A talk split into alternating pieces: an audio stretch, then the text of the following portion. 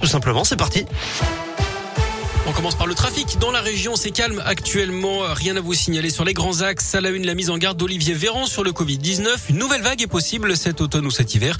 C'est ce que dit le ministre de la Santé dans une interview à la dépêche du midi avec un taux d'incidence qui repart à la hausse en France du fait notamment des températures et de l'humidité.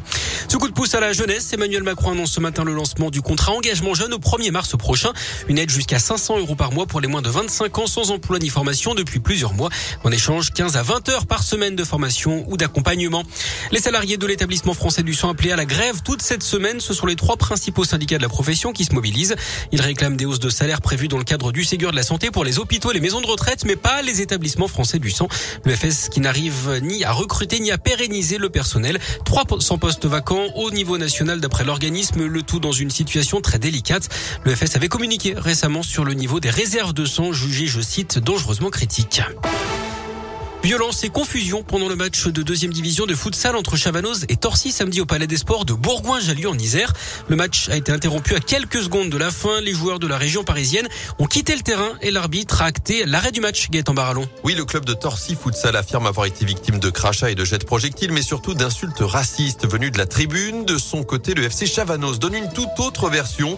Le club isérois affirme que ce sont deux joueurs de Torcy qui ont mis le feu aux poudres avec une attitude hostile et brutale contre un arbitre. L'un a envoyé un ballon dans sa direction. Un autre a tenté de s'en prendre physiquement à lui après un deuxième carton rouge contre son équipe.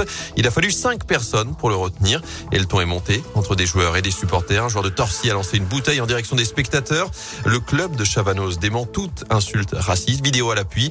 Il affirme que les joueurs de Torcy ont surtout quitté le terrain parce qu'ils perdaient 4 buts à 3, qu'ils étaient en infériorité numérique et se dit prêt à porter plainte pour calomnie et diffamation pour restaurer l'image du club. Toutes les infos et la vidéo à retrouver sur radioscoop.com. La Fédération française de foot devrait s'emparer du dossier.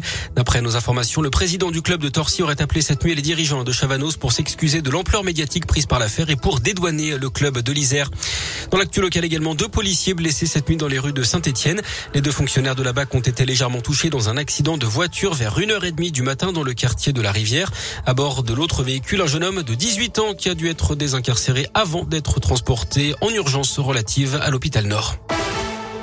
Du sport sur le terrain, cette fois avec du basket et la JL qui joue en Eurocoupe ce soir. Les Bressons qui restent sur cinq défaites consécutives et qui reçoivent les Grecs de Patras à 20h à Equinox. Du tennis également avec le Masters 1000 de Paris-Bercy avec les qualifications hier au premier tour des Français Hugo Gaston et Adrien Manarino. C'est fini en revanche pour Andy Murray sorti par l'Allemand Kupfer malgré 7 balles de match pour l'Écossais. Et puis à suivre aujourd'hui, trois Français attendus sur les cours parisiens. Pierre Hugerbert, Richard Gasquet et Gaël Monfils. Et puis en foot, euh, on joue ce soir en Ligue des Champions avec le de Lille sur la pelouse du FC Séville à partir de 21h.